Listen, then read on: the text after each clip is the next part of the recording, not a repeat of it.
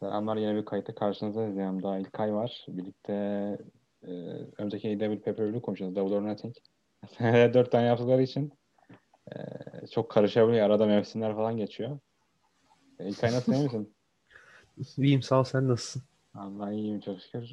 AW bugün ben şovu var sanıyordum. O yüzden bugün yapalım dedim. Bugün değilmiş yani Cuma günü şovuymuş. O yüzden alta düştüm biraz da. E, Yani çok da dengeleri değiştirecek bir şey olmayacağı için muhtemelen. Yok ya şimdi bir şey olur. Maç maç çıkar. Maç eklenir. Genelde öyle oluyor ya. Yani o anlamda alta düşmemek için. Maç eklenmesin daha 10 tane Hmm. yeter. Ya da AEW'nin şeyi o. Her show mesela 100 kişi falan şovda bulunacak yani. Yani zorundalar. Yoksa e, Tony Khan kendi kötü hissediyor yani. Ya zaten şu Battle Royale'dır, merdiven maçıdır falan yapmasalar işleri var. Kullanamayacaklar kadronun yarısından fazlasını. Evet. Ben bıktım mesela artık bu Battle Royale'ler işte Chris Jericho'nun segmentleri mesela Chris Jericho da yapıyor böyle. E, ta- meetingler yapıyor mesela. Toplantılar yapıyor. Her hafta bir toplantı, her hafta bir inner circle toplantısı. Ve bunlar çok tekrarlıkları için e, suyu çıkıyor. Ama işte hala yeni bir şirket. Yani zamanla yolunu bulacaklar onlar da diye düşünüyorum. İyi gidiyorlar ya bence. O kadar. Bence iyi gidiyorlar. Ee, zaten dört tane daha show eklediler. İşte Clash of Champions gibi. Yani of Champions'ı bil- bilmeyenler için e, eskiden WCW daha bu erken zamanlarında NWA'den koptuğu zamanlarda daha doğrusu Jimmy Crockett Promotion'dan koptuktan koptuğu zamanlarda sene dört defa bu büyük show yapardı e, işte TNT'de ve bunlar Clash of Champions olurdu ve bunlar en fazla izlenen showlar olurlardı. Daha sonra Nitro geldikten sonra şirket e, Nitro'ya yönelince bu şovların pek bir anlam kalmadı ve izlenme düştü. Düşünce de kaldırdı TNT o zaman. Yani Turner Media. Şimdi geri getiren şey getirdi işte. Zaten 50 dolara sattılar kendi pay-per-view'larına. Senede 6-7 tane yapmaları biraz zor olurdu. Yani insanlara satamazlardı. Onun yerine işte 4 tane büyük show eklerler ve şirket, şirket 10 milyon dolar- dolardan fazla para kazanmış ya bu yeni anlaşmayla yeni bir TV show'da eklendi. Ee, onun bir parçası olacağı için ya bundan sonra bence düzelecek yani her şey. Ee, daha yeterli olacak. Pay-per-view'ler daha dengeli olacaklar. Çünkü e, büyük şova ihtiyacınız var. Yani hiçbir sıfır sıfır yönergeyle yani sıfır hedefle bir ay iki ay şov yaparsanız e, insanları soğutuyorsunuz. En azından benim gibi insanlara. Ya bir de televizyonda da rahatlayacaklar artık. Böyle bir son zamanlarda oluşan sürekli bir aceleye getirme durumu var. 2022 ile birlikte hatta Ağustos ayı ile birlikte ikinci şovları geliyor. 2022'de de farklı kanala geçiyorlar. Bayağı rahatlayacaklar o konuda. Hani hikayelerinde istedikleri kadar yedirirler muhtemelen. Kullanamadıkları insanları da kullanırlar. Muhtemelen daha iyi bir döneme geçiş yapıyoruz ki şu an bile yeterince iyi diyebiliriz aslında AEW'nin gidişatına. Evet, bence de yeterince iyi. Ee, çünkü kendi fanları mutlu ediyorlar ilk başta yani. Hadi dışarıdaki hardcore, dışarıdaki kitleyi saymazsa kendi fanları çok ciddi mutlu etmeye devam ediyorlar. Dışarıdaki son Revolution'un sonundan sonra yani. Ee, Revolution biraz garip bitti. Ondan sonra bayağı bir- birkaç birkaç yer aklıma çok takıldı. Birkaç yer çok şikayetçi ama kalanı yani genel resim bence gayet iyi durumda AEW'nin. Ee, onlardan işte maç kartta başlarız. Ee, maç kartının ilk maçında daha doğrusu Bayin'de benim en çok heyecanlandığım maç var şovda. Serena Deep vs. Riho. Ee, bu iki güreşçi turnuvada karışmışlardı. AEW'nin kadınlar turnuvası. O da 3 ay önce falandı sanırım. Ee, orada Riho temiz yenmişti. Serena Deep'i jackknife'la pin etmişti ya da işte o tür bir hızlı pin etmişti. Daha sonra Serena Deep bir diz rahatsızlığına yakalanmıştı ve ameliyat olmuştu. Ringden uzak kaldı. Kemerini başı çıkartmadılar. Yani burada Bayin'de savunuyor. Ya keşke daha çok anlam ifade etse bu maç.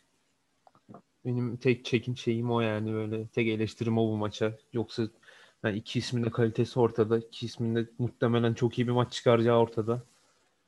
Tabii işte buy-in'de olacağı için ve hani çok net bir anlam ifade etmediği için şu an AEW bünyesinde özellikle iki isim de net olarak bir hikayede bulunmadığı için öyle yani izlemek için izleyeceğiz gibi olacak biraz açıkçası yani senin gibi böyle özel ilgi alanı olmayan insanlar pek Aynen. ilgi, ilgi duymayacaktır bu maça mesela. Ben, sana şöyle diyebilirim. Amerika'da en sevdiğim kadın güreşçi benim Serena Deep yani Amerikalı güreşen. Riho'da zaten Stardom'da 9-10 ay güreşti. Oradan bir e, ilgim var. Buna dediğin gibi ilgilenen insanlar ancak e, şey yapabilir nasıl diyeyim ilgi besleyebilir. Bence buradaki en büyük soru yakında NWA'nin PPV olacak sezon finali. Orada NWA kadınlar kemeri savunmuyor yani. Burada gidip pre-show'da savunuyor. O inanılmaz yani. Bu AEW'nin ortaklık yaptığı şirketleri bayağı kullanması gibi bir durum var ya. Impact'te de aynısını yapıyorlar. Bir Omega'yı yolladılar oradan 700 tane güreşçi getirdiler. Hepsini de kullanıyorlar. Yani orada yolladılar mesela Omega vs. Rich Swan maçını son haftaya kadar tanımadılar. Yani öyle bir maçı olduğunu varsaymadılar. En son bir Yani. 30 saniye reklam döndü. O da bence hakaret gibi bir şey e, Impact'te. Buna rağmen Impact'te rekor kırdı. E, New Japan'i iyi kullanıyor. Mesela New Japan'i iyi, kullanıyor. Çünkü New Japan starları Amerika'da anlam ifade ediyor. E, o yüzden mesela yakında Tanahashi ya da Okada gel, gelirse Amerika'ya iyi davranmak zorundalar yani. Çünkü bu güreşleri kaybederlerse ilgi yani istedikleri ilgiyi yakalayamazlar o güreşlerden. Ya bir de New Japan'i kullanmak sıkar biraz ya. Yürek ister. Evet.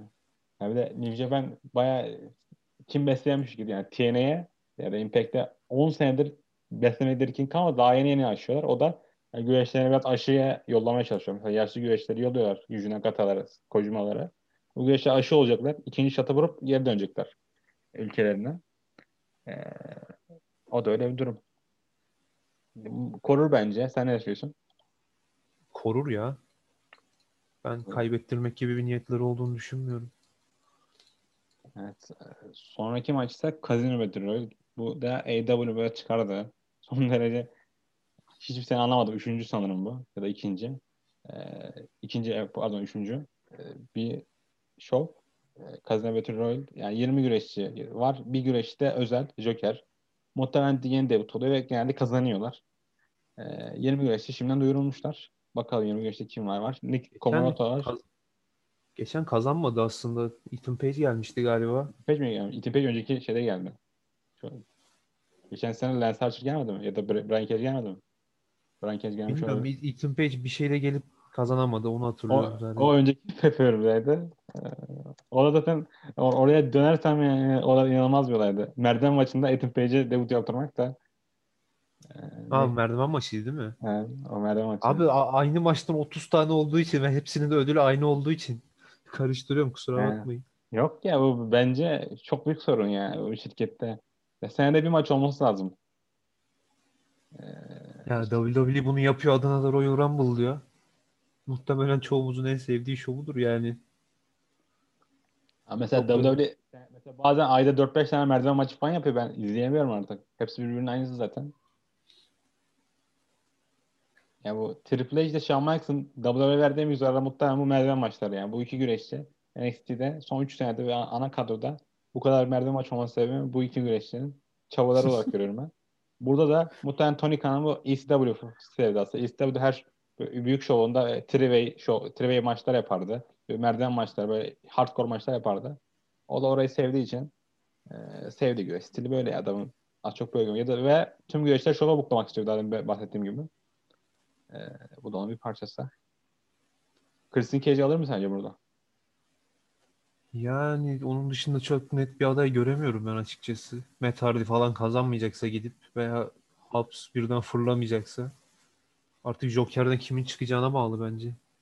Ama Christian en göze çarpan aday şu an tabii doğal olarak. Yani Penta'yı unuttular çünkü. Gerçi o Penta değil sanırım. zaten, Maskeli bir Evil'ın Chris- galiba. Christian burada güreşmeyecek miydi yani? Bu şovda güreşmesi lazımdı Christian'ın ama. Ya onu Ricky Starks'la güreştireceklerdi bence. Ricky Starks sakatlanınca güme gitti her şey. Bana öyle geliyor açıkçası. Ondan Hayır, çok eleştiremeyeceğim o yüzden. Ricky Hayır. Starks'a gitti çok belliydi çünkü. Yani bence Christian vs. Kenny Omega, Christian vs. Cassidy vs. Pac'tan daha iyi maç yani. Üçlü maçtan daha iyi maç. Dünya Ya şampiyonu. tabii ki, tabii ki.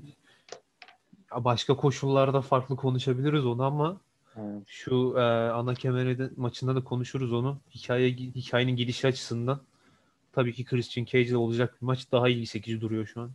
Ya bir de şey diyen de olabilir. Ya bu adam yeni debut yaptı. Nasıl o kendini o seviyeye atabilir yani. AEW'de bir ranking sistemi var biliyorsun. Herkes bilir. İzleyenler. Bunu diyebilen insanlar olabilir. Ama bu aynı zamanda Eddie Kingston ve John Moxley takım başladılar. Christian debut yaptığı anda ve onlar bir, bir numaralı contender şu an. Christian hala böyle merdiven maçlarında falan takılıyor. Ya bir şey demiyorum. ya. Ben sadece e, anlam veremediğim şeyler bunlar. Moxley ve Kingston takım maçında da konuşuruz aslında da onlar bence rüştünü kanıtlamak denen işi yaptılar ya. Hani sıralamada ne kadar takım varsa maça çıkıp yendiler yani sonuç Ama olarak. Bunu... sor, soruna bak. Şu, olay şöyle. Hagman Page ile Kenny Omega da aynısını yaptı. Takım değillerdi. Birleştiler. Herkesi yendiler. Şampiyon oldular. Sonra FTR geldi. Takımdı. Herkesi yendi şampiyon oldu. Sonra Young Bucks iki defa kaybetti. Yine gitti şampiyon oldu. Yani sen diğer takımlara bir şeyin yok. Sen sadece kemeri bukluyorsun oraya. Sen takımlar divizyonu önemsemiyorsun bence. Eğer bir takım sıfırdan takım olursa ve kay kaybedip bir anda seriye kalıp PPV'ye çıkarsa ya Best Friends'ler işte diğerlerine hiçbir şey yok ya. O adamların değeri yok o zaman. Ben o kadar değersizleştirdiğini düşünmüyorum açıkçası ya. Ama bu formüle dönüş. Mesela burada e, kim maçlar bir tanesi? Pak. Pak hadi burada kaybetti diyelim. Pin oldu. Ne yapar? Gider Pentagon'a takım olur mesela. 10 maç kazanır. Sonra 2 maçta çıkar Pepe burada. Yani demek çalıştığım şey şu. Sen 3-4 defa bu aynısını kullanıyorsun. Saçma bir ranking sistemin var. Gidip Dark'ta e, kimsenin izlemediği yani 150 bin kişinin izlediği şovları adamlara böyle saçma saçma kişilere karşı galibiyetler veriyorsun. Anlamsız şeyler yakılıyorsun ve bir bakıyorsun mesela televizyonda maç kazanamayan Griff Garrison ve e, Brian Pillman Jr. kemer başa çıkıyorlar yani. Neden? Ranking'de ikinci sıradalar falan. Değil mi? O anlamda benim eleştirim ranking sistemi. Madem böyle bir şey yapacaksın ranking sistemini kaldır abi. E, 4-5 ayda Feud'da maça çıksınlar değil mi? Ya benim düşüncem o yani. Tamamen ranking sistemine alakalı benim sorum. Sıralamada sıkıntı var ama ben katılıyorum. Onu da muhtemelen ikinci şovda çözerler artık herhalde inşallah evet. da. Ben o Dark'taki maçlar falan benim bayağı sinirimi bozar aslında. Onların dahil edilmesi falan. Adam gidiyor televizyonda bir tane görünüm olmayan adama karşı maça çıkıyor falan. Beş tane maç kazanıyor. Orada bir bakıyorsun ana kemere aday olma noktasına falan gelmiş. Dynamite'da adamı görmemişiz daha ama öyle bir saçma sapan şeyler oluyor. Jay'de Drake'den mi bahsediyorsan onu hatırlıyor Hı? musun? J.D. Drake'i biliyor musun? Ne olmuştu? J.D. Drake'i biliyor musun? O da Darby'ye yen, yenilmiş de. Bir tane böyle Eddie Kings'e benzeyen tipi bir güreşçi. O da mesela 3-4 tane kazanmış Dark'ta sonra gitti bir TV, TV şovunda Dar Darby yenildi. Yani, yani işte. Yolları var da gidecek ya. Şey ne olur bu Joker'den beklentin kim? Vallahi hiçbir fikrim yok yani hep böyle ben bir senede Klistro istiyorum. AEW'de biliyorsunuz. Klistro bayağı baba bir güreşçidir ama sanmıyorum ya adamın da çok güreşme hali yok. Belki Eddie Edwards'ı düşünüyorum. Eddie Edwards da MLW'ye gitti diğer yanda. Ya kimi düşünürsen hep başka yerlere başka yerlere gidiyorlar. Eddie Edwards mı? Aynen. De- David Richards yani, David Richards mı? Eddie Edwards hep Impact'te yani. O hiç gelemez. ee, belki New Japan'dan birisini kullanırlar. Mesela Jay White şu an Amerika'da. Belki yani gerçi Jay White de kendisi olarak kullandırmaz yani de. Ben belki... Impact'ten mi gelir diye bir düşündüm aslında ama belki Moose falan Omega'yı da meydan okuyacak ya. Yani hani çok kabullenmiyorlar ama. Işte yani. Impact'te güreşleri çok kabullenmiyorlar diğer yandan da yani. Yani ya gönül ister Daniel Bryan falan olsun tabii de. Zor. Yani Daniel Bryan'ın e, yani boş kontrata imza attığını falan düşünüyorum ben şu saatten sonra çok, çok da ya mutlu Daniel Ryan abi adam böyle e, kontrat imzalıyor. Sonra diyor ki işte benim hayali rakiplerim Kenny Omega, X bu. Ama sonra güreşmeye devam ediyor. Sonra bir daha kontrat imzalıyor. Sonra diyor ayrılabilir mi? Bir daha kontrat yani Daniel Bryan FTR de bunu yaşamış biliyor musun? Sen o zamanları biliyor musun? E, bilmiyorum da internet ortamında. FTR'den onunla ayrılacağını tease ediyordu. Yeni kontrat imzalıyordu. En son ayrıldılar tabii de. Ya bir noktada siz karar vermeniz lazım kariyeriniz hakkında. Abi WWE ile bu noktaya gelip başarılı olan bir tane insan yok. Drew Gulak da yaşadı aynısını. Kalisto da yaşadı. Jeff Hardy yaşadı. Görüyoruz hallerini yani. Ya iki ya o kontrat bitince serbest kalıyorlar ya da ya hiçbir şey yapamayıp kendileri ayrılmak istiyorlar işin sonunda. Evet. Yok yani çok güreş dünyası geniş abi biraz. Ya şey sana, şey sana da var mesela Daniel Bryan ayrılırsa iş şey fakir kalacak, parasız kalacak. Yani ne bileyim. Ya WWE'dekinden daha fazla kazanır abi gerekirse. Yani sanki adamın eşi böyle milyoner değil de kendisi milyoner değil de ya da tişört çıkarsa ve herhangi bir ülkede tişört çıkarsa binlerce satılmayacak da sanki böyle Christian öyle geldi ve hot dog'a çalışıyor değil mi? 100 dolara. Ya ama saçmalık ya. Allah inanılmaz. Ama bence bunu Christian kazanacak. Kazanan da gelen de muhtemelen New Japan'den böyle bir veteran falan gelir. O da mutlu oluruz yani. Öyle tahminim var. Ya öyle duruyor. Ee, son- sonraki maç forumdaki karda göre gidiyorum ben. Sting ve Darby Allin vs. Scorpio ve Ethan Page. Sting'in 6 sene sonraki ilk ring, ma- ringki maçı. Umarım başına bir şey gelmez yani en son. Abi başına bir şey gelmesini geçtim. Yani çok rezalet çıkma ihtimali var gibi geliyor ya. Ya Sting'in gelmez. çünkü e, Tamam. Sting'in ringdeki hareketleri tabii yaşından da kaynaklanarak çok yavaş böyle hani her an böyle bir saçmalık yaşanacak gibime geliyor. Sting bana öyle bir şey hissettiriyor. Tabii Sting'in ne kadar büyük bir adam, ne kadar profesyonel bir adam olduğunu tanışmaya tartışmaya gerek yok da ya bir tırsıyorum yani adam da çok çok yaşlı abi. Korkutuyor yani böyle. Vallahi ben Sting'den daha yavaş hareket edenleri gördüm yani maalesef. Ya o her gün görüyoruz WWE'de Nia Jax Yok yok diye bir mesela insan şey var. ben bu eski All Japan şovunu izledim. Andre the Giant mesela. Adam yürüyemiyor Ha. bile hareket edemiyor. Partneri de Giant Baba. Giant Baba da yürüyemiyor. Giant Baba takım taşımaya çalışıyor. O, o günden sonra ben düşünüyorum ya herhangi bir iyi bir güreşçi duruyorsa seni taşıyabilir. De muhtemelen 80-90 tane boyuna darbe yiyecek bu maçta. Arada Sting bir hareket yapacak. Bitecek maç. Diye tahmin ediyorum. Yani rakip de pek bir şey ifade edememeye başladı maalesef. Böyle. Scorpio Sky ilk heel turn yaptığında falan bir umutlandırmıştı aslında ama sonra Ethan Page geldi o da umutlandırdı. Sonra ikisi birleşti ve dünyanın böyle en jenerik takımına dönüştüler maalesef. Bu e, AEW'nun sürekli bir cümbüş yaratma alışkanlığından da kaynaklanarak bu adamların yaptığı hiçbir şey hiçbir şey ifade etmemeye başladı yani. Evet. Çünkü bir TNT maçı oluyor. Kenara geliyorlar. iki tane gıcık hareket yapıyorlar. Dayak yiyorlar veya dayak atıyorlar gününe göre. Sonra bir şey olmuyordu yani. Bu yani bu iki ismin de aslında bir şeyler göstermek için son fırsatı gibi olabilir bu maç. Ama kaybedecekler ve bu maçta ne kadar böyle öne çıkabilirler onu da bilmiyorum açıkçası. Rakip Sting çünkü.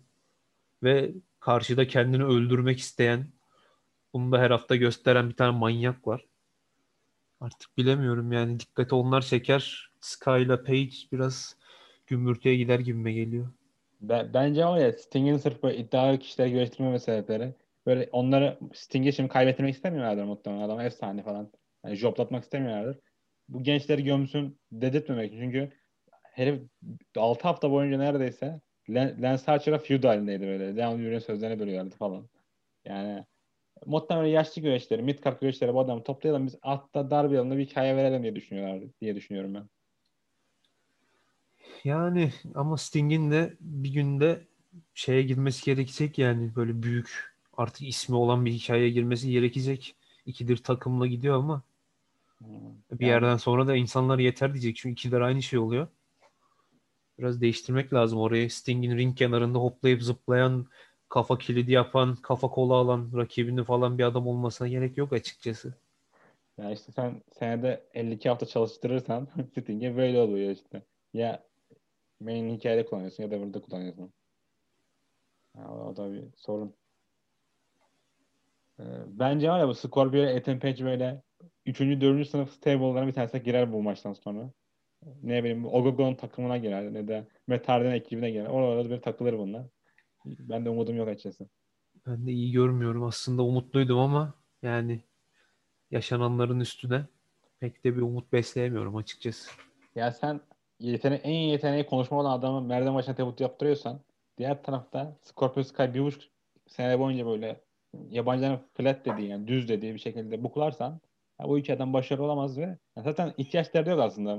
Star yapmak istemiyorlardır muhtemelen. Biz bu güreşlere biraz iki üç galibiyet verelim arada. Sonra diğerleri bunları yensin diye düşünüyorlardır.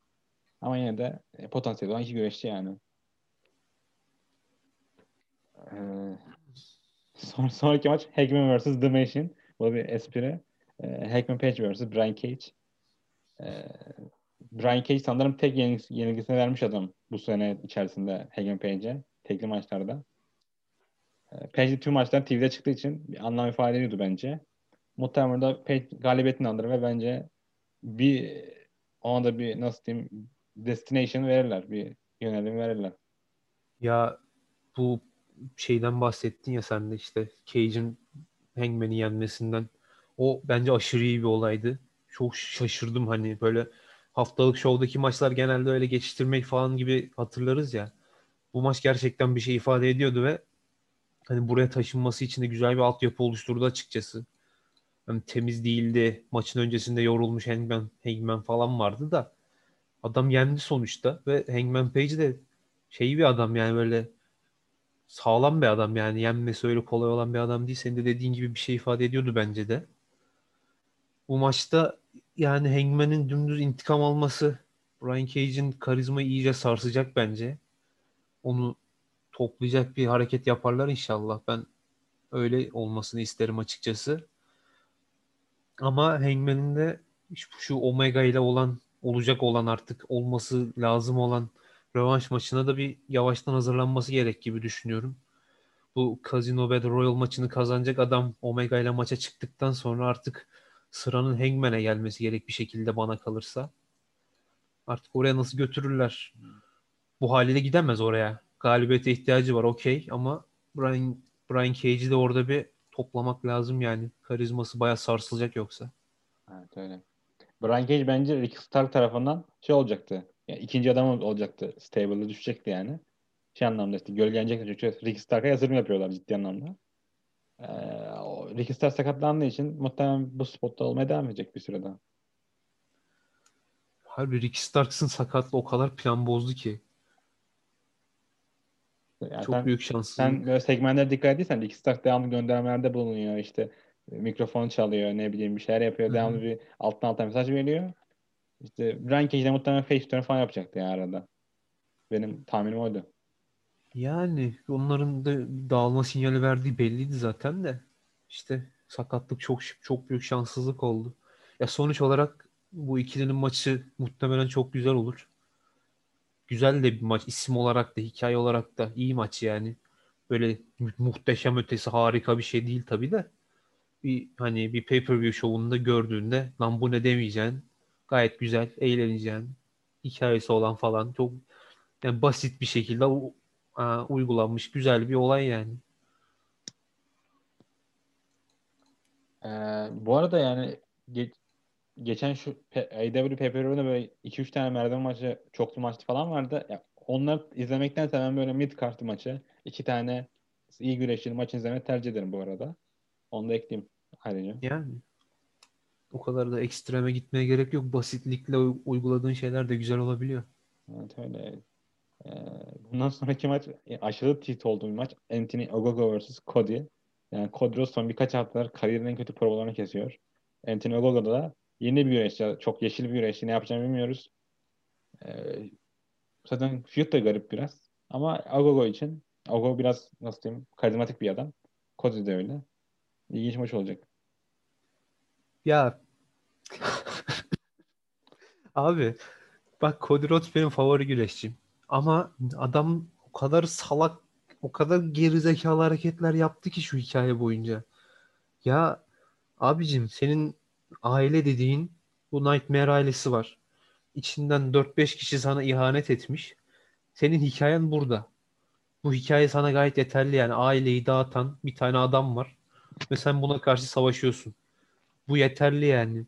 Sen niye gidip Amerika ile İngiltere'yi karşılaştırıyorsun? Yok işte Amerikan rüyasını yaşıyorsun da sana şu kadar para veriyoruz da bu toprakların değerini bil falan filan yapıyorsun adamı. Yok Amerikan bayrağı yere değmesin falan filan. Ne gerek var abi? Senin hikayen var zaten. Ya ben deliriyorum abi bunu izlerken. Adam yani bir de anlatıyor ya yok promo beni şöyle ağlattı yok bazı insanlar çok beğendi yok sövenler boş yapıyor ya Abi kabul et iğrenç promoydu. İğrenç bir yere götürdün hikayeyi. Ve Anthony Ogogo'nun seni 5 saniyede yenmesi gerekiyor şu rezillikten sonra. Kafana bir tane yumruk atıp seni indirmesi gerekiyor yani bence. Yani bu kadar da şeye gerek yok yani hiçbir şey olmamış gibi her şey yolundaymış gibi davranmaya gerek yok. Çok kötüydü. Bir şekilde Ogogo'nun buradan üstün çıkması gerek şu rezaletten sonra o rezalet yaşanmasa bile Ogogo'nun üstün çıkması gerekiyordu bence. Cody Rhodes'un bu galibiyete ihtiyacı yok. Ogogo'nun var yani. Bu kadar net bu. İnşallah Ogogo iyi bir iş çıkarır. Cody Rhodes'u da yener inşallah. ve şunu arkamızda bırakıp ilerlememiz gerek çünkü bu AEW'nun sürekli bir rezalet çıkarma alışkanlığı danışıklı dövüşte de konuşmuştuk. Bu Double or Nothing'de bu maçta yaşanacak gibime geliyor benim. Umarım maçta yaşanır. Bence birçok maçta yaşanabilecek bir ihtimal bu. Ee, ya bu arada Kodiros kendi eliyle Antonio face turn yaptı yani internet, insanların gözüne internette. Ya adam böyle adama ilk ırkçılık yapıyor Twitter'da. Böyle imniyeti kapak ediyor. Sonra Kodiros diyor ki şey diyor. diyor biz bir, bir ekiple birlikte kendi programı yazıyorum dedi adam. Daha demin yani. Daha demin birkaç saat önce bilmiyorum. Evet. Yani onlara diyor falan. Kendi elinde sen rakibini bu kadar yükseltiyorsun. Bilinçli yapamıyor bence. Çünkü bilinçli bir gerizekalılık bu. Kendi maça zarar veriyorsun. Ee, bu direkt dik kafalık ve bence AEW güreşlerin çok büyük sorunu bu yani. Kendi şovlarını buklamaları, kendi bu kendi şeylerini yapmaları ve diğer güreşlerin yani mesela Kenny Omega'nın maçlarına bakıyorsun. Cody Rhodes'ta alakasız mesela. Aynı yönde değiller. Birbirinden çok kopuklar bence güreşçiler. Sen haberi gördün değil mi bu internette? Yani Wade Keller'ın haberiydi bu. Araları bozuk galiba ya. Yani, araları ciddi anlamda bozuk. Cody Rhodes şeye çıkmıyor artık yani bu. Big Day'de bile çıkmıyordum. Ya inşallah düzeltirler aralarını bu arada. O biraz sıkıntı bence ilerisi için. Evet öyle. Ya bir bunlara birinin bir arada bir top birader falan demesi lazım abi. O nedir Allah aşkına Amerika ile İngiltere promosu ne gerek var Allah aşkına ya. Yok benim karım siyahi yok işte karma ırktan bir çocuğum olacak ya ne, ne diyorsun abi bir tek senin mi melez çocuğun var Allah aşkına ne anlatıyorsun ya ya işte garip çok ilginç bir Hayır rakip abi rakip, rakip yani. rakibin rakibin kendisi melez zaten görmüyor musun yani? Allah aşkına saçmalama ya. Ya bir de abi bakıyorsun abi adam böyle hep bir klasik promolar, hep 80'ler 90'lar promoları. Ama başlıyor maça mesela 3. dakikada bir şey bağlıyor direkt atıyorum kilit bağlıyor falan. Alakasız şeyler adam kontekstsiz şeyler. Yani Cody ben, ben de seviyorum bu arada. Bence AEW'de kendi kariyerini çok düzeltti. New Japan'da bayağı rezaletti. Ama işte her kafadan bir ses çıkınca işte, olaylar böyle. Yani Tony Khan'ın gün sonunda da şey demesi gerekiyor. Arkadaşlar siz bu kadar yormayın kafanızda. Ben sizin yere düşüyorum demesi gerekiyor bence. Abi bu Cody Rhodes'ta sevmediğimiz şeyler evet illaki var. Ring içinde bir sıkıntısı oldu ortada. Senaryolarda arada batırdığı ortada. Tamam. Ama arada o iş biraz ucu kaçıyor o işin. Yok işte kendini Triple H sanıyor. Yok efendim kendine push veriyor bilmem ne abi. Kendine push verse bu adam Antino Ogogo ile maça çıkmaz bir kere. Kendini Triple H sansa böyle gidip darbe yalına tertemiz yatmaz mesela. Yani biraz o işin de yerini bilmek gerekiyor. Evet Cody'nin çok büyük hataları var. Ben favori güreşçim olmasına rağmen söylüyorum bunu. Ama bir yerde de şeyini bilmek gerekiyor. Bu adamın yaptığı işin saygınlığı falan ortada yani. AEW olmazdı bu adam olmasa. Biraz da ağır olmak gerek o konularda. Evet öyle. Doğru yerden eleştirmek gerek. Ya bu arada yani o önceki show'da Pepper'da mı hatırlamıyorum bir de sonraki şeyde mi yaşandı? Ya bu Orgogon'un ekibi daha doğrusu diğer bu Nightmare Factor'ın ekibi de ya yeni güreşler mesela e, Komoroto olsun, Eren Sulav olsun. Ya onun aslında Cody onları Allah açmaya çalışıyor bir noktada değil mi? Yani aslında bu hikayenin yani. amacı o. Abi QT Marshall'ın yeri neydi Allah aşkına AEW kadrosunda? Salak salak geziniyordu yanında. Şey, İlk üç, şovlarda üç falan. 3 dakikada şey kaybediyordu. Bu Hackman pardon. Jack Slater'a kaybediyordu 3 dakikada yani. Jack Hager'a kaybediyordu. Ya, ilk şovlarda falan komedi karakteri gibi dolaşıyor adam. Yani biraz da ayıp oluyor adama yani bir yerden sonra. Evet ben kendim diyorum adam gerizekalı gerizekalı hareketler yapıyor da yani sapla samanı da ayırmak lazım. Yani şu feud'da bu kadar konuşmasalardı iki tarafta. Çünkü QT Marshall'ın çok kötü promolar oldu. Sen hatırlar mısın bilmem de şeyden bahsediyordu. Eşinden bahsediyordu. İşte eşi benim, eşim beni e, ilkokuldan beri destekliyor falan. Adam 3-4 sene önce Bayne çıkıyordu bu arada. Hikaye üzerinde. Yani böyle böyle anlamsız şeyler de vardı. Abi ya konuşmaz. Bir tane bile promo kesilmese hikaye kendini anlatacak kadar iyiydi ringde. Bir aile var ve dağılmış. Aile arasında kavga çıkmış. Ya yeterli bu yani. Yani... Hangman Page ile Brian Cage bu kadar konuşmadan gayet güzel bir şey anlattılar mesela. Ya ne gerek var yani? Ya bu arada ya şeye bakarsan, duruma bakarsan mesela her segmentlerinde 10 kişi falan birbirine kapışıyor falan. Yani insan da yoruluyor artık bun, bunların segmentleri. Ya evet o ben çok sıkılıyorum ondan AEW'da. Genel bir sorunu. TNT kemerinin etrafında da çok oluyor. Yani, Üstüne 15 tane stable var kadroda. Kötü bir şey olmasa da sürekli 10 kişiyi birbirine girerken görünce lan bir ne oluyor bir durun diyorsun yani. yani şeye bak bir biz bir feud'da böyle olur anlıyor musun? Anlayabiliyorum. Mesela bir feud'da böyle 15 kişinin girdiği bir feud olabilir. Ama sen 3 veya 4 tane hikayeni böyle bunun üzerine kurarsan en son yorulursun. insanlar yorulurlar ve daha az iddiamı başlarlar bir noktadan sonra. Tamam Yani da hot shot olur bir noktada işte insanlar ilgisi çeker. Ama şeye dönüyor işte ya. Bu Kevin Owens'la Sami Zayn'in yumruklaşmalarına dönüyor. İşte bunun hayatlarının sonuna kadar bunu yapacaklar falan filan da ya hiçbir şey ifade etmiyor yani bir yerden sonra. Tamam, yaparız. Sen Japonya'da da bu stable kit kültürü var ama ya siz- bir stable 10 sene falan güreştiği için aynı şekilde çok stabiller an- yani Ya o karşılaştırılamaz bile ya. burada bir stabil, stabilite yok. Onu anlayamıyorum ben. Ondan Amer- Amerika'da bunu başaramazsın yani. Amerika'da imkansız bunu başarmak. Bence bir yere kadar başarabilirsin. Oradan esinlendikleri de ortada ama yani sonuç olarak oraya varamıyorlar tabii. Inner Circle dağılacak mesela muhtemelen öyle görünüyor. Pinnacle'ı böyle pat diye yenil, yenilmesini şey yapmadılarsa. Ee, Evet bu maçta bence Jericho alacak diye düşünüyorum ben. Yani Jericho burada, burada o dediğimiz maçta Stadium Stampede'de bir face galibiyeti göreceğiz diye düşünüyorum. Aa, Yoksa, yoksa mantıksız yani. abi ya bilmiyorum Pinnacle'ın yenilmesi çok saçma olmaz mı? Ya ama önceki maçta kazandılar işte bunlar orada kayb bir güçlü bir şekilde başladılar. Zaten buraya Ya kadar mantıksız da yani burada şu an mesela şu maçın şey olması lazım. Blood or Guts olması lazım değil mi? Ya evet maçın maçların sırası yanlış. Yani şu maçın öyle olması lazımdı ama eğer bu maç Blood and, Blood and Guts olsaydı dediğin olurdu. Ama o olmadığı için e, burada ben face bir galibiyet bekliyorum. Ki şovu da kapatacaklar bu arada. Yani bir pay-per-view galibiyetini MJF'de kapatmazsın bence.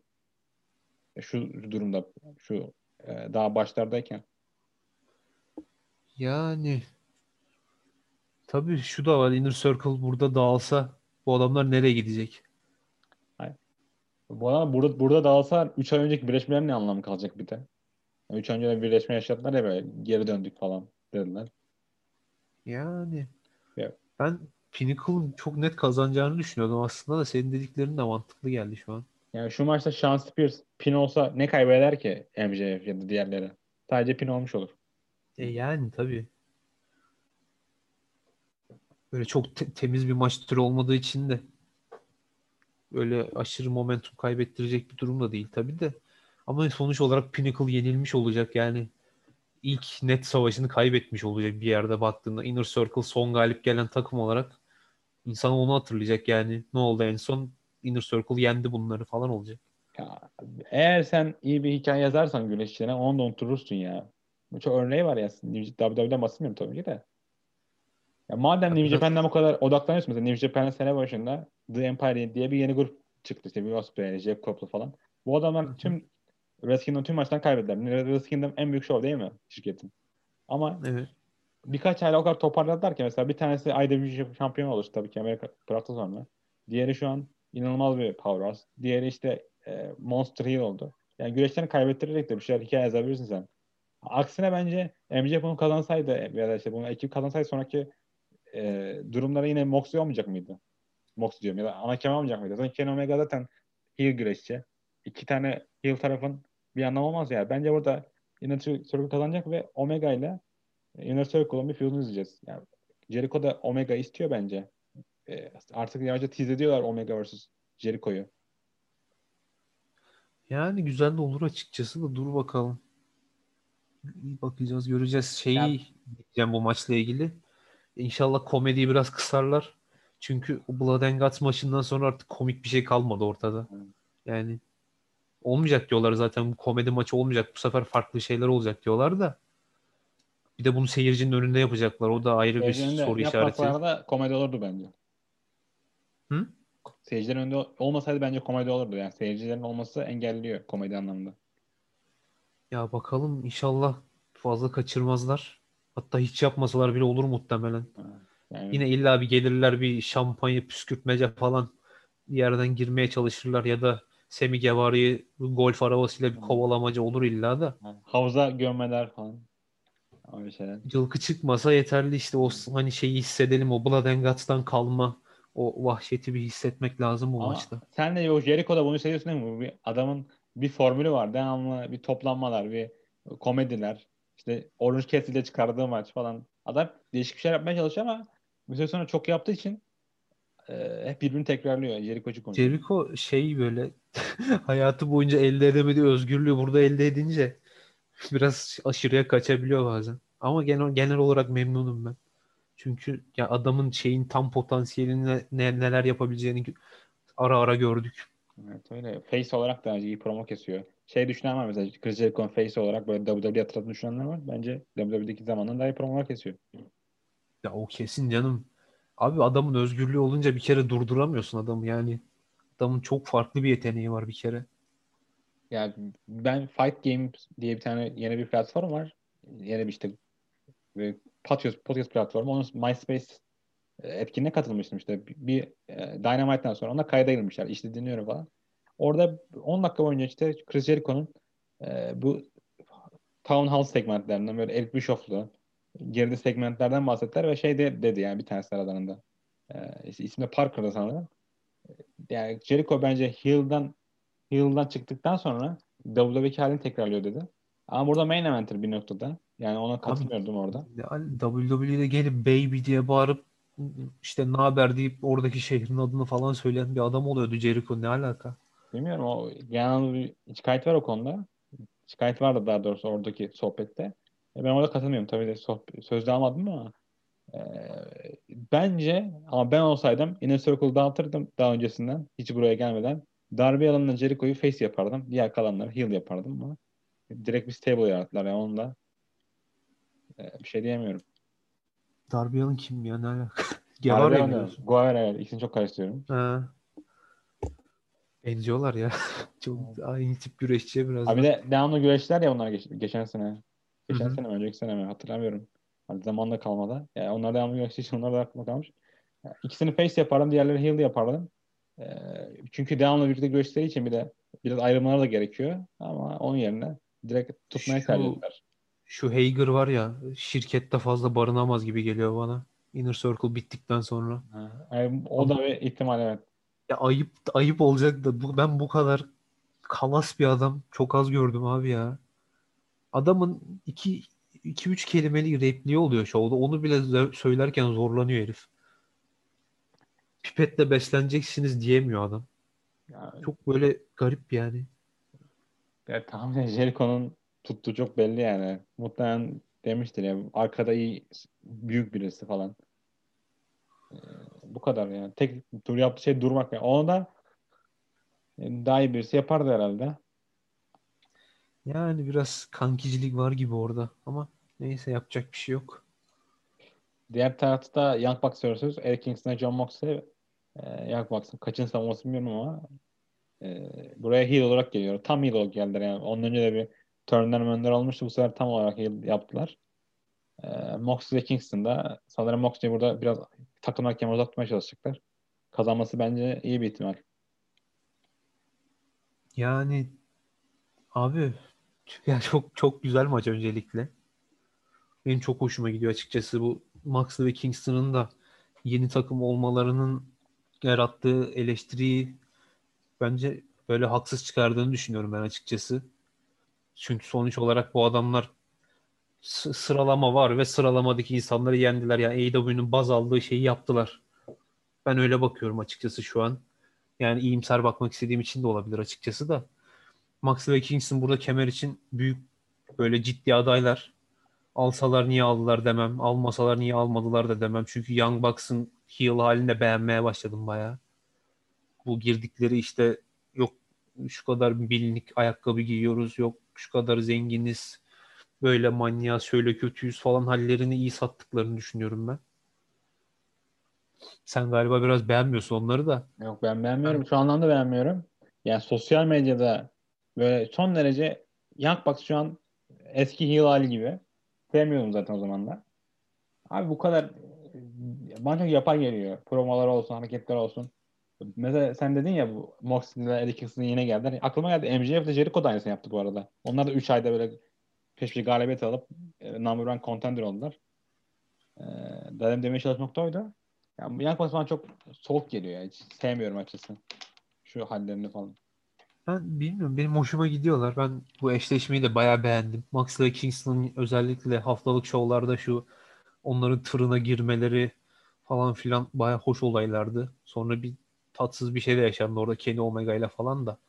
Onları çok şey yapmaya gerek yok. İyi yerlerden gidelim. Ben çok güzel bir maç izleyeceğimizi düşünüyorum. Galip hakkında biraz kararsızım ama Moxley ve Kingston'a daha yakın gibiyim. Çünkü bu adamlar kemeri kazanmayacaksa bu kadar vakit boşa harcanmış olur gibi hissediyorum biraz açıkçası. Evet öyle. Dediğim gibi biraz öyle oylamak isteyeceklerdir. Moxley'i ana kemerden soğutmak isteyeceklerdir. Yani daim bir yöntem de yok. Omega'ya da uzun bir saltanat verdi. İki gün tuttu kemeri. O da öyle soğudu. Ee, aynısı bence Moxley içine geçerli. Ya, evet. Bakalım. Evet. Güzel iş ama ya. Ben beğeniyorum. Yo, ben seviyorum böyle, böyle ta- takımların iki farklı böyle süper güreşçinin takım olmasını seviyorum açıkçası da. Dediğim gibi baştan bir sistem kurarsan o sistemi böyle aşmaya çalışırsan yani bu iki adam geçenden Dark'ta falan güreştiler ya sırf galibiyet toplamak için. Yani yani o ikinci şovun olmaması biraz yoruyor insanı. Abi mesela Dark ikinci diye falan bakmak gerekiyor. İkinci şov geldiği zaman bence direkt diğer galibiyetler saymaları lazım. Sıfırdan başlamak lazım diye düşünüyorum ama sanmıyorum bunu yapacaklarını tabii. Bakalım. Ee, diğer maç TNT şampiyonluğu maçı Miro vs. Lance Archer. Yani muhtemelen Miro için geçiş rakibi olacak Lance Archer. Lance Archer'e biraz kader oldu bu şirkette. Miro yeni şampiyon. Bir ay oldu yani. Yani daha kısa bir süre de olabilir. Ve iyi, çok iyi geldi bence yani. Son 2-3 ayda e, buraya kadar iyi geldi. Öncesinde iyi, gayet iyi değildi mid kartta. Buraya kadar topladı. Lance Archer da upper mid card olarak görevini yapıyor. Ya benim burada sıkıntım var açıkçası. Şimdi birincisi WWE'de şeye sinirlendim ben mesela. Bu Aleister Black'i direkt Biggie ile feud'a soktular. İkisi de yükselişe, geç, yükselişe geçmesi gereken böyle ortada sıkışıp kalmış adamlar. Ya abi kimi yükselteceksin burada? Bir yenisi diğerine yazık mesela. Abi burada da aynı şey geçerli bence. Miro'yu tamam inanılmaz iyi geldi o Darby Allin'a karşı. Ama karşısına koyduğun adam Lance Archer'ın da aynı yükselişe ihtiyacı var ve muhtemelen Miro'ya yatacak bu adam bu maçın içinde böyle hani Lance Archer'ın burada devam etmesini sağlayacak sağlam bir şey olmadığı sürece gene Lance Archer olacak olan hani Cody'ye kaybettikten sonra girdiği o depresyon gibi bir dönem var. Ona dönecek gene muhtemelen böyle abuk subuk gezinecek ortalıkta falan. İşte yok giriş yaparken bir tane görevliyi dövecek yanında. Ringe fırlatacak falan maksimum bir şey olacak. Eğer burası böyle devam edecek bir alan hazırlamazlarsa.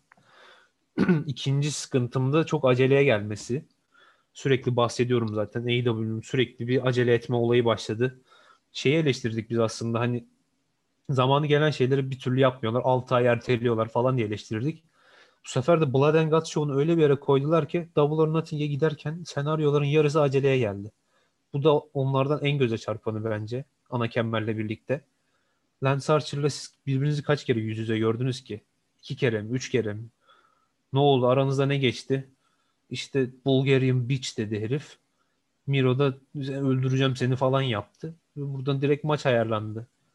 E, yani ben şeye çok sinirlenmiştim. Bunu mesela şey bizim danışıklı dövüş podcastinde de söyledim. Brock Lesnar'la Undertaker birbirlerini iki kere gördüler. Sonra Brock Lesnar seriyi bitirdi. Burada yeterli bir hikaye gelişimi de yoktu hiçbir şey yoktu. Sadece serinin bittiğiyle kaldı yani. Ben ben hep öyle gördüm onu. Çok yetersiz bir hikaye olarak gördüm. Burada da aynı durumu görüyorum. O yüzden devamının bir şekilde gelmesi gerek bence bu hikayenin. Ve Lance Archer'ın artık kayda değer bir adam olduğunu gösterilmesi gerek diye düşünüyorum. Hem bunu Miro'nun karşısına koyarak nasıl yapabilirsin? Bu çok büyük sıkıntı bence orası. Hem sonuç olarak çok güzel bir maç izleriz muhtemelen gene çünkü iki tane aşırı yetenekli adam bunu da kanıtlamış iki adam. Çok güzel maç çıkarırlar ama sonuç olarak dediğim sıkıntılara yol açacak bence maçın sonu. Ya bence olayın sorunu şu bir şova çok fazla hikaye koyuyorlar. Yani iki güreşçi bir üç defa falan görüyorsun ya. Mesela aynı show tek team şampiyonluğu hikayesi. İşte ana kemerle Kenny Omega bir promo kesiyor. Sting arada konuşma yapıyor. Ee, şey geliyor, Brett Baker geliyor ben number one contender'ım diyor. Çok fazla hikaye olduğu için bir şovda onu ilerletemiyorlar. Dediğim gibi yeni şovla birlikte daha fazla alan açacaklar o şovu aa bu şov gibi buklayacaklarsa bu, bu arada Tony Khan'ın sözü bu. Yani biz Dynamite'den farklı buklanmayacağız dedi. Yani farklı bir şey yapmayacağız dedi. Biz bir zahmet. Yani bir zahmet tabii de. Yani gidip main event yapmayacaklar tabii ki de. Yani biraz da alan açmaları gerekiyor ve e, bence onun sorunu, sorunu direkt bu. Yani dediğim gibi Lance Archer'a yazık oluyor. Bayağı yazık oluyor. Bu adam buraya geldiğinde bunu hayal etmiyordu muhtemelen. E, bence bu maç nasıl bitecek?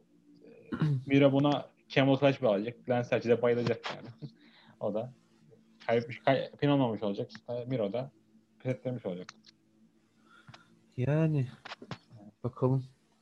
Sonraki maçta muhtemelen gümür gümür gelen bir maç yani sonucu. Hikaru Shida vs. Britt Baker. Ee, Britt Baker uzun süre kemeri kovalıyor. Hikaru Shida da bir sene oldu, oldu şampiyon oldu. Ee, ve 8. savunması bu. Britt Baker da hi, hi, top heel olarak alacak diye düşünüyorum ben kemersen. Ya alacağı kesin gibi de gene birkaç tane sıkıntım var benim bu maçla ilgili. İkili arasındaki aksiyon çok yetersizdi bir kere. Brett Baker 3 dakikalık böyle e, rakibini patakladığı maçlara çıkacağına Hikaru Shida ile bir aksiyona girseydi, arka alanda bir kavga etselerdi atıyorum. Bir şey olsaydı. Ne bileyim yani bir şey olsaydı abi hiçbir şey olmadı neredeyse. Bir tane curb stomp görebildik sadece. Sen yani AEW tanıyorsan AEW için en fazla bir segment olabilir kadınlar göre. Yoksa fazla onlara. Yani onlar için öyle. Çok kötü yani. yani. maçın profili çok yüksek. Aşırı yüksek. Bayağıdır da beklenen bir maç. Britt Baker'ın buralara çıkmasını aylardır bekliyorum ben. Hani çok net geliyordu. O Big Swall'a kaybettiği dönemlerde bile Britt Baker'ın buraya gelecek asıl insan olduğu belliydi. Swall'dan bir şey olmayacağı belliydi yani. E geldi Baker buraya abi şampiyonla bir kapışsın bir şey yapsın hani niye bu kadar dar bir zamana bu kadar şey yapıyorsun ki? Baker'ın hani böyle bir dakikalık işte jabberlarla maça çıkmaya ne ihtiyacı vardı ki? Baker'ın galibiyetleri vardı. Baker hani sıralamadaki insanlarla da maça çıkabilirdi ne bileyim. Daha kayda değer maçlara çıkabilirdi. Thunder Rosa'yı yendi bu şeyde o ekstrem maçta. Okey.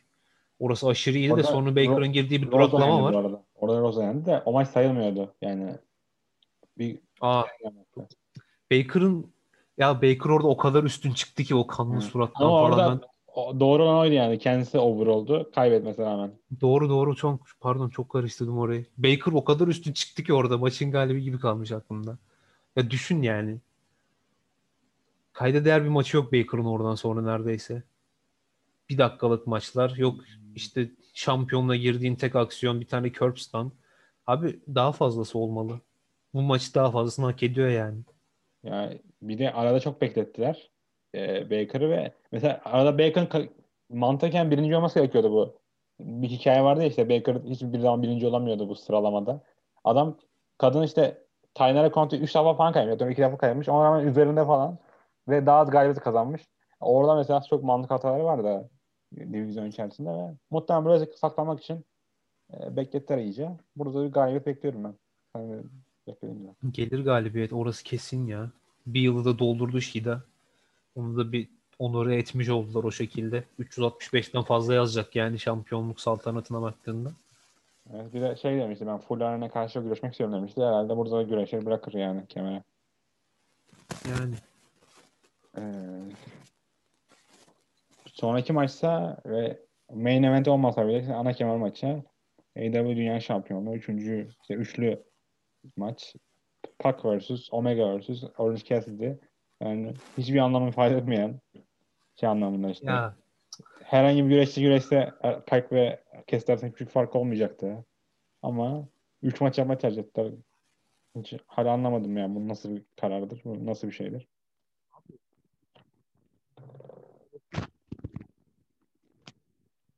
Arıyor. Senin ses gitti. Senin ses çok derinden geliyor.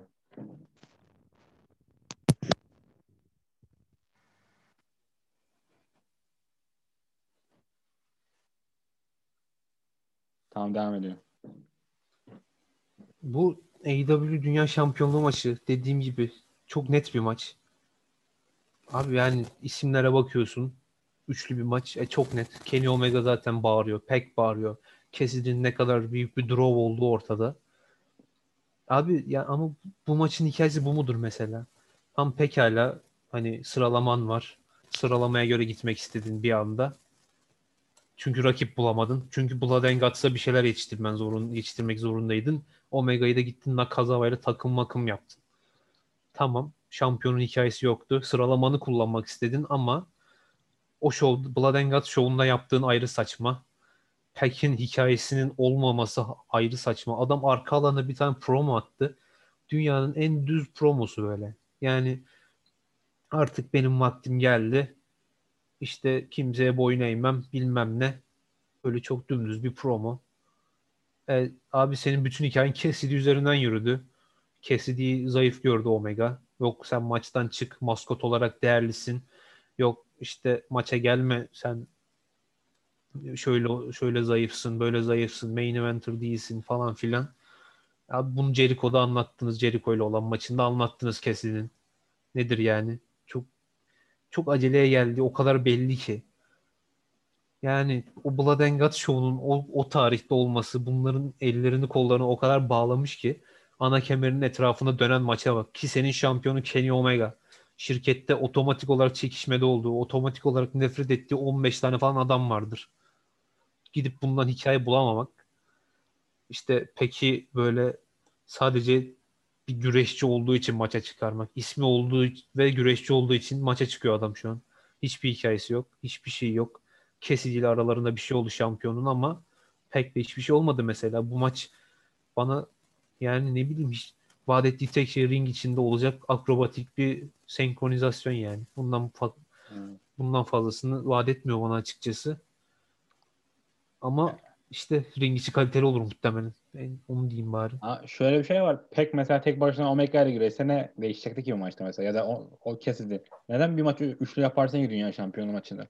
Eğer senin şampiyonun kemerine e, pin olmadan kaybedecekse o kemerin değeri nedir ki bir de? Ya onu hiç anlamıyorum Amerika'da bu üçlü maçların falan.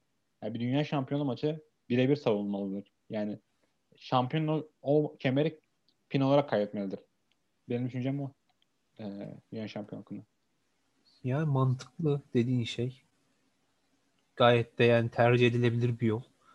Ama ben burada zaten kemeri kaybetmek gibi bir niyetim falan da olduğunu düşünmüyorum. Omega yensin, maçında ismi olsun diye böyle rastgele uydurulmuş bir şey. Bu daha büyük bir sorun. Yani maçın hikayesi yok abi yok. Yani sadece sıralamadaki ilk iki adama baktılar. E, iyi dediler yani bir atalım bunları bari ne olacak dediler. Bu şu anda bu maç olmasa var ya kimse hatırlamadı ama o maçın olduğunu falan. Bence. Aa bu maç vardı arada. Üç sene sonra üç sene sonra bu maça şey diyecekler. Aa bu böyle bir maç vardı diyecekler. Ee, evet. Double. İnsanlar böyle hatırlayacaklar. Yani şey olması lazım öyle olmaması için böyle ring içinde öyle bir şeyler yaşanacak ki unutulmaz hale falan gelmesi lazım maçın yani o ring içiyle. Ama abi yani hikaye yok. Hiçbir hikaye yok. Sürekli söylüyorum ama yok yani. Yani diğer noktada da herhangi bir üçlü maçın ne kadar hatırlanabilir olabileceği var. Hayatta kaç tane maç, üçlü maç hatırlayabilirsin ki? Ya da hatırlayamazsın. En fazla en fazla hatırlayan şey belirli maçlar ya. Tekli maçlar olur. Bir tane hatırlıyorum sadece galiba. Seth Rollins vs. Brock Lesnar vs. John Cena değil mi? Ya da aynen. Aynen onu hatırlıyorum. vs. işte ha. Shawn Michaels. Başka yok yani. Ee, yapacak bir şey yok. Şirketin yanlış sorunu ve bu ve e, güreşleri ben tek kendilerini bukladıklarını düşünüyorum. Mesela burada Omega'nın çok bir pay olduğuna inanıyorum burada. Tıpkı diğerlerinde olduğum gibi. Ve herkesten bir ses çıkarsa sonuçta çok karmaşık şeyler çıkıyor ortaya. Omega kesidi yükseltmeye çalışıyor da abi Jericho yaptı onu zaten. Yani aynı şeyi niye 10 kere yapıyorsunuz ki? Jericho'nun yaptığın aynısını yapıyor şu an. Sen main eventer değilsin, sen maskotsun. Sen zayıfsın, şusun, busun. Ya abi Jericho yaptı bunu. Sonra Jericho yenildi. Orange Cassidy oraya çıkmıştı. Gittiniz Cody'nin karşısında yatırdınız adamı durduk yere. Düştü geri. Bir daha çıkıyor. Ne oluyor yani? Ne yapıyorsunuz ki? Bir, bir de Cassidy'yi yükseltmek adam kaybetti. Orada e, Cassidy pin olacak bu maçta. Yani nasıl yükselecek ki burada mesela o anlamda? Yani Yani. abi sırf yapmak için hani dünya şampiyonluğu niye savunulmuyor denmesin diye yapılmış. Öyle rastgele bir maç. Yani mesela Cassidy yükseltmek istese direkt maça çıkardı değil mi? Rich Swan'la mesela 30 dakika maça çıktı. Oradaki Rich Swan güçlü bir şekilde ayrıldı sakatlanmasına rağmen falan. Yani Ama e, işte olay bu. Başka da maç kalmadı. Yani AEW'nin yeni şovu sanırım Ağustos'ta falan olacak. Birkaç ay daha var. E, o, o zaman rahatlayacaklar diye düşünüyorum. Muhtemelen yani bu maçtan sonra yeniden bir feudlar hareketlenecek mesela. Mesela Omega ile dediğim Inner Circle feud'da olacak. İşte Eddie Kingston Moxley ile atıyorum Pinnacle feud'da olacak. Böyle birbirini karmalayacaklar bence. Sonraki Casino Battle Royale kazananı, kazananıyla da bir uğraşır.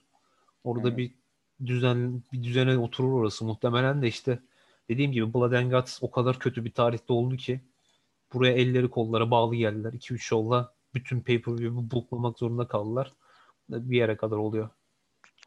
Yani dediğin gibi öyle ve AEW yakında yollara dönecek. İşte diğer şirketlere, diğer, diğer salonlara şov yapacaklar ve e, Amerika mesela yeni yeni aşılanıyor ve insanlar çok hevesler falan. Bir balayı olacak yani insanlar bilet almaya başlayacaklar. Şovlar da bence çok iyi olacak diye düşünüyorum. Bu arenadan kurtulacaklar sonuçta. Yani bence şovlar şu an bile bayağı iyi gidiyor açıkçası. Yani eski düzenlerine döndüklerinde çok daha iyi olacaktır. Mesela gittikleri arenada böyle 8 saat çekim yapamayacaklar. Çünkü kendi araları olmadığı için bir Dark'lar falan izleyemeyeceğiz sadece. Büyük şovlar izleyeceğiz. O da bir öyle olacak diye umuyorum. Çünkü takip etmesi çok zor e, diğer tarafı da. Evet. Diğer tarafta zaten AEW'da direkt NXT'ye falan çalışıyor. Direkt kendilerine bile çalışmıyor. E, NXT oradan besleniyor. NXT bütçe kesintisi yalanıyla adam kovmaya devam etsin ya.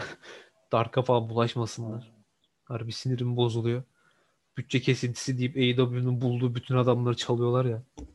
Ve Çalmak demeyeyim de yani para verip imzalıyorlar. Ne, yani neyse. Oraya girmeyelim. Ben kartı genel olarak gayet güzel bulduğumu söyleyeyim isim olarak. İşte sıkıntılarımızı anlattık zaten. Sıkıntıların nerede olduğunu falan ama Double or Nothing'e o kısıtlı zamanda çok iyi geldiklerini düşünüyorum ben bu genel bakış olarak. Gayet de yeterli bir kart olduğunu düşünüyorum açıkçası bir pay-per-view için. Çok dop dolu bir kart.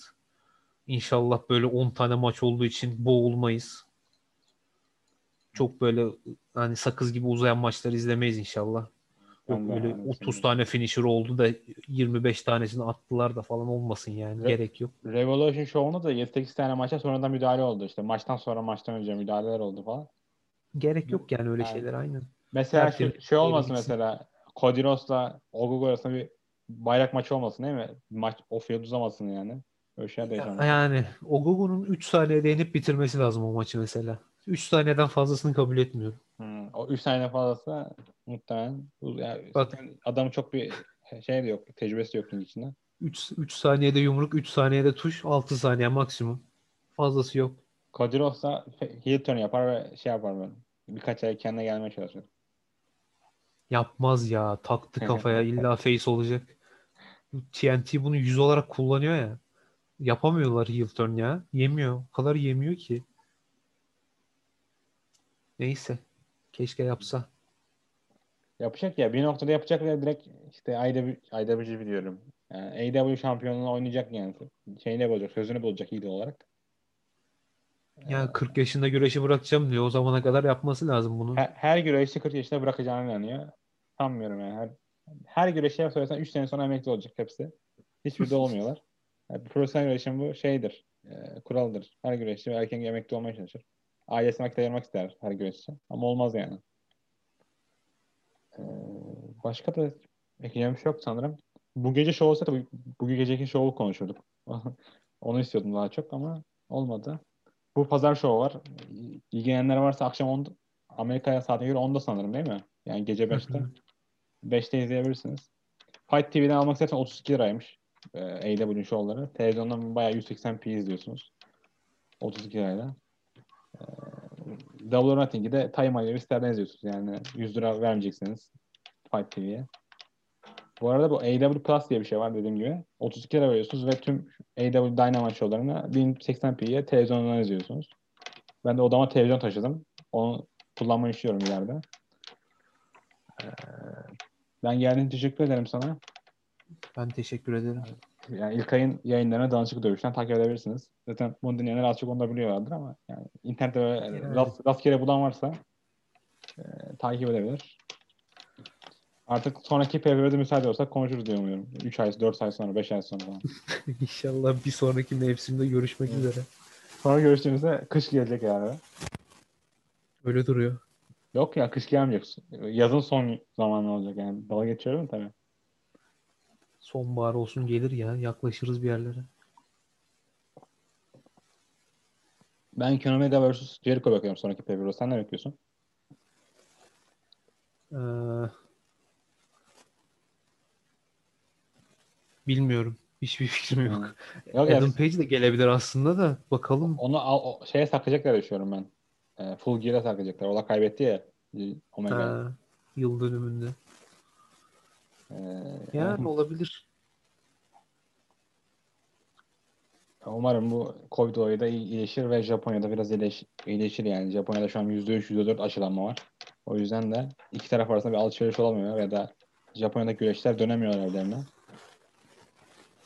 Ee, o anlamda bir umut. Ben dinlediğiniz için teşekkür ederim. Sana geldiğin için teşekkür ederim. Ee, sonraki mevsime görüşmek üzere. Kapatıyorum yayını bu arada.